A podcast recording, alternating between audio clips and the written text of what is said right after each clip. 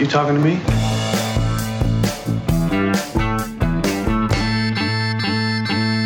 And just like that, we are ready for a brand new year of movies.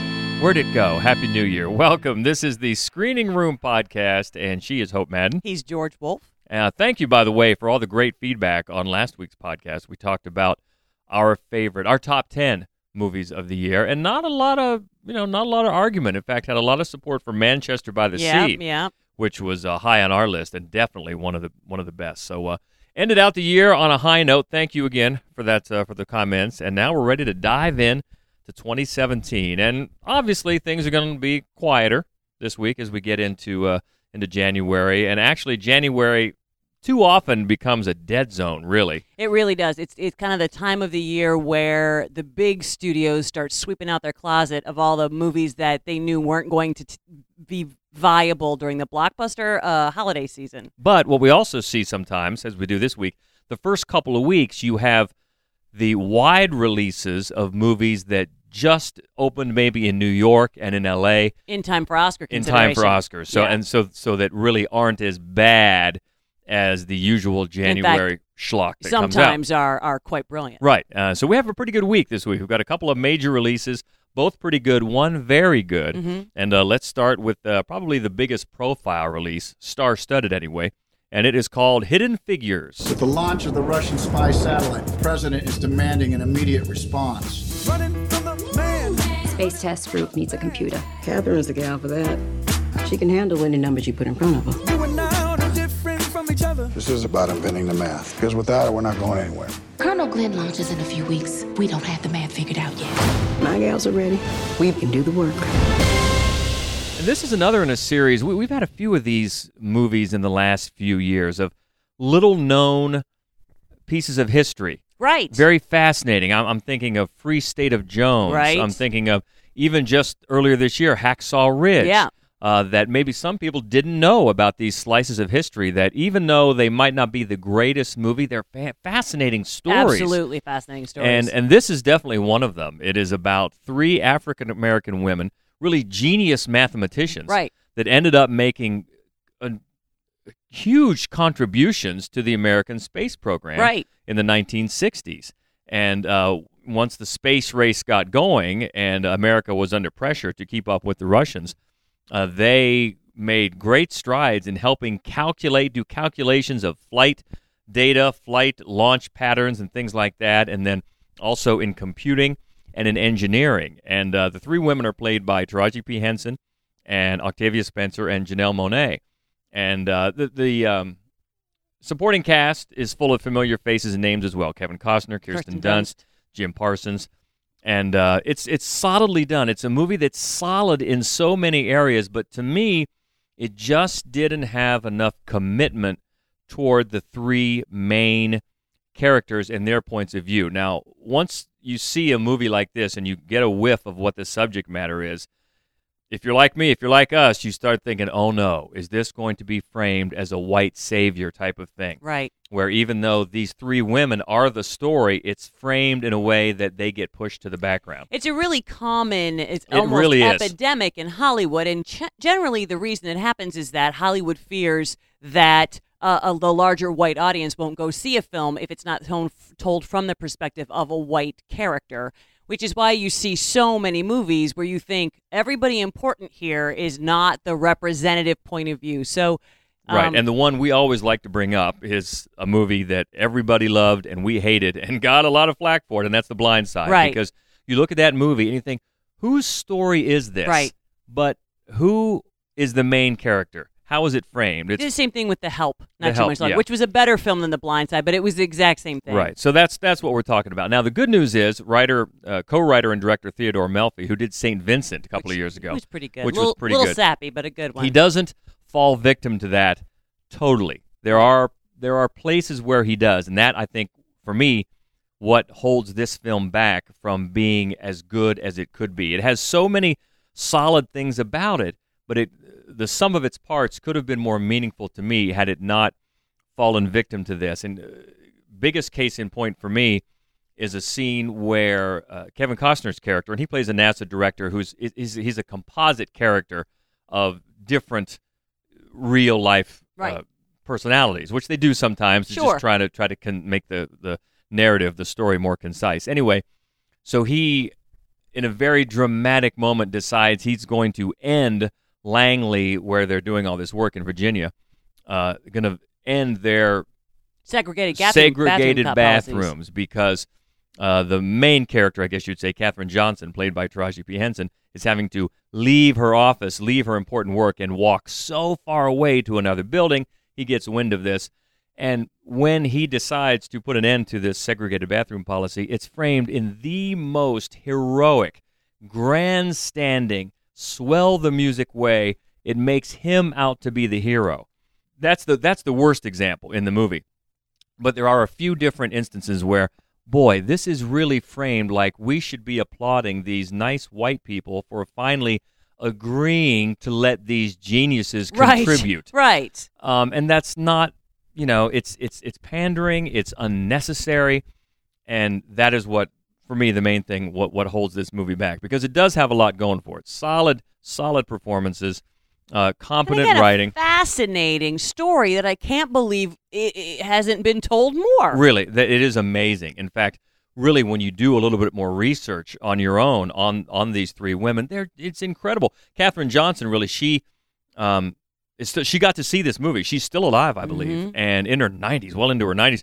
And a couple of years ago, she was awarded the Presidential Medal of Freedom. Right. As well, she should be there. I mean, it really is an incredible story. So bravo for finally getting the story on the screen. It's well-deserved. And I don't want to really make it seem like it's a bad movie. It's not. But it's one of those where, boy, if you're almost there. Right. In fact, there is a scene late in the movie, an exchange between Octavia Spencer and Kirsten Dunst, where there's some bite there. And they're like, that's where you should have had more, you know, you come up and you knock at that door, but you don't go in. You know, that's the point of view this film could have. It's too safe. It's too safe. Yes, it's too safe, maybe afraid of offending or afraid of, as you say, turning off maybe a wider, whiter audience. Right. You know, I don't want to put nefarious intentions into the filmmakers. I don't think they have any, but this is so common, as you say, that after a while, when you see a trailer for a movie like this, think, oh, I hope they don't. And so the good news is, on the whole, they really don't, but there are too many instances, and for me, that holds the movie back from being as good as it could have been. But still, fascinating story, and well worth your time to not only see the movie, but also investigate it on your own, because this is told from, it's an adaptation of a book that just came out a couple of years ago or so, I think, of the same name, called Hidden Figures, so that might be worth checking out as well. So that is the main nationwide distribution this year, Hidden Figures, most star-studded, but it's not the best one we've seen for this week, and that is a movie called A Monster Calls. I know everything about you, the truth that you hide. The truth you dream. I'm sorry you have to face this, but you have to be brave. Do you understand? I'm afraid. Of course you are afraid, but you will make it through. For this is why you called me. So this is a film by J. A. Bayona, who a few years ago, he kind of really burst onto the scene. He'd done some films, but he made a film a few years ago called The Orphanage, which was, you know what, if you haven't, it's a horror film, but it's what it is spooky. It's a ghost story, and it's brilliant. Even if you're saying, I don't like horror movies, it's not really bad. It's no. Spooky, it's spooky, and it's creepy, and it's atmospheric. It's a ghost classic story. Yeah, it looks so magnificent. Yeah. Really good. And so what he's done this year is an adaptation of Patrick Ness's beloved middle grades reader called A Monster Calls. And it's a story of a 12-year-old boy who is just having troubles galore, and every night the giant yew tree that he can see through his bedroom window comes a-calling. And he calls with the voice of Liam Neeson, who's just perfect. Yeah, he's got such a commanding voice, and he knows how to use it, and it makes a striking audio accompaniment to this yew tree, which is fearsome enough, but yet you can tell there's some, you know, there's some help behind it and some hope behind it, because what he does, he shows the boy how to think of things in a different way. Yeah, he shows up every night and he tells him a story. Right. But they're never stories, black and white fables, the way the boy wants to hear them. And honestly, he doesn't want to hear them in the first place because he's got a lot going on and he doesn't want to deal with his tree, because what's happening is his mom is dying. And what's really going on is this yew tree and these stories are just helping him understand that life is untidy and it's not going to turn out the way you want it to turn out. But, you know, so we make up stories to help ourselves deal with it. But at the same time, we understand the reason we need these stories. It is a beautiful, beautiful film. It's so sad, but so lovely. And Bayona and Ness adapted his own novel for the screen, which I think was just brilliant. I mean, because he clearly really understands this period of grief and adolescence mixed together. He loves these characters, as you will too. And Bayona's visual style is just perfect for the entire. It's, you know, I thought it was not only beautiful, it was a very brave film. Yeah, and you know, in full disclosure, you are someone who unfortunately lost a parent when you were a teenager, and for anyone who had to go through that, it will have an added depth. Mm-hmm. Now, for me, who didn't have to go through that, I found it, maybe it took longer to creep up on me, but once it did, it was goosebump time. Yeah. I mean, it got to that point for me. It kind of sucked me in a little bit, and it looks great, it sounds great, the story builds, and then when it hits those feels, it hits them, and it does it in not an overbearing way. No. It makes its points beautifully, poignantly, and I think maybe I was expecting, I didn't know anything about the book, so, and you don't have to, but I guess I was expecting it to be a little lighter. Yeah. And it's very meaningful and very effective. And once, like I said, once it got me, it got me good. Yeah. And you know, one of the other things that I really enjoyed about it is it has this just darkly imaginative animation style that goes along with it. The stories that the yew tree tells, those portions are animated, and they're just fascinating the way that animation takes shape on the screen. Yeah, so a big recommendation this week for A Monster Calls. Not only starring the voice of Liam Neeson, but Felicity Jones. Yes. Is the mother. And the boy, I don't know his name off the top of my head, the boy who plays the boy is very effective. He's really good. Very effective. He's so good. Everything about it is really, really worth seeing. And it's just very, very touching. And those are the two main releases this week. But one that's coming out on Blu-ray and streaming and DVD this week, which is one that we really enjoyed. We did. From last year. And it's the sequel to The Blair Witch Project, called Blair Witch. And this one got us early because it started out, it was a nice little bait and switch, because one of the many things this film does is it honors the tradition of the fans of the first movie, mm-hmm. but yet expands and treads its own, you know, trail a little bit. And one of the things it does, because if you remember, the original Blair Witch Project had that masterful viral campaign. Yep. Well, this, of course, can't recreate that, but it did a little bit by, it started out being known as a movie called The Woods. Right. And so people would see the poster, oh, it's The Woods, and all of a sudden, oh, nope, it's called Blair Witch, and oh, what a great bait and switch. Yeah. It hooked us. Yes, very clever. And it's by Adam Wingard, who you might know from Your Next. That's his most famous film, and The Guest. And The Guest. Yeah.